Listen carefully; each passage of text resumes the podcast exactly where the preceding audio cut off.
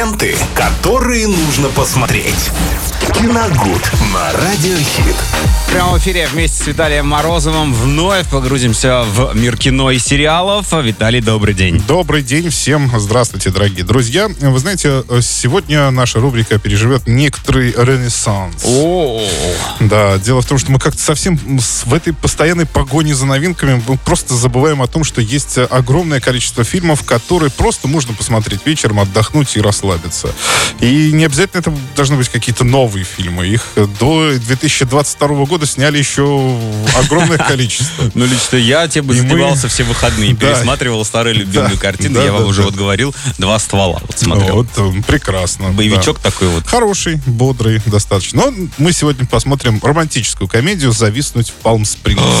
Ну, это вообще просто шедевр. Вот эта комедия, которая принесла лично мне удовольствие по всем вообще планам. И очень интересная, Да. И смешная, действительно. Да. Так что я обеими руками за. Давайте так, ска- скажем, что э, в данном жанре это шедевр все-таки. Да. Не обгоняя, конечно, не умаляя достоинства Дня сурка абсолютно, хотя это в принципе одно и то же, но, тем не менее, да, это шедевр. И какой там э, этот э, Джей Кей Симмонс просто вообще.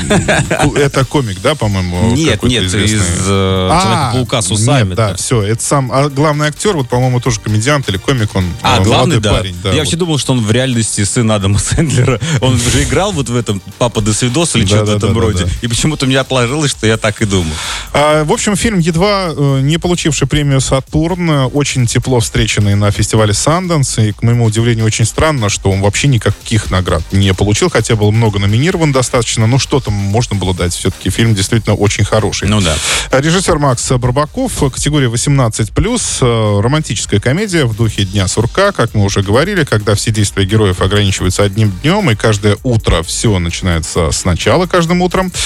А, По сюжету двое молодых людей совершенно случайно попадают во временную петлю в самый разгар свадьбы их приятелей. На пляже есть некая таинственная пещера, начинается землетрясение, и главные герои там оказываются и, соответственно, попадают в эту м, временную петлю. Вот главный самый плюс, по-моему, как раз, что они вот на свадьбе находятся. Это же вообще великолепно. поговорим. Праздник каждый день. Поговорим, да, об этом. Э, Выбраться из этой петли очень непросто, соответственно, им придется приложить достаточно много усилий для того, чтобы это сделать. Эм, Ну вот, да, здесь э, давайте сначала поговорим на ложным, э, ложным путем нас фильм направляет а, после того, как э, молодые люди застревают во временной петле именно во время свадьбы. То есть свадьба здесь кажется как будто такое... Значимое событие. Ру- Нет, рутины в плане того, что каждый день одно и то же, в принципе, да, и вот этот брак, союз двух молодых людей может в итоге оказаться вот такой ловушкой, когда все, в принципе, э, происходит э, и повторяется каждый день. А, Но, на мой взгляд, да, это сначала это такой ложный путь, по которому фильм нас направляет. На самом деле, это атмосфера праздника, которая ощущается на протяжении всей картины, несмотря на ряд довольно напряженных сцен. А, На самом деле, героям картины очень комфортно оставаться там, где сытно, тепло, солнечно, а главное, весело. И вот такая ловушка, видеть праздник каждый день, ощущать его, ни о чем не думать, становится, становится главной мыслью фильма. То есть жить как эпикурейцы, а о следующем дне не думать, а жить только сегодняшним днем. Да. И, э, но э, здесь, опять же, вместе с тем, как и в «Дне сурка», создатели картины э, оставляют место для эволюции главных героев. Они, конечно, задумываются о своем поведении и, в первую очередь, даже не о поведении, а о своем положении, в котором они оказываются. И, конечно, им э, поначалу-то, может быть, и все хорошо, но потом это все, это, конечно, надоедает, и никому это уже не нравится. И поэтому они стараются как-то изменить жизнь к лучшему. Я очень не хотел бы говорить эту фразу, но без нее здесь, мне кажется, ну, никак не обойтись.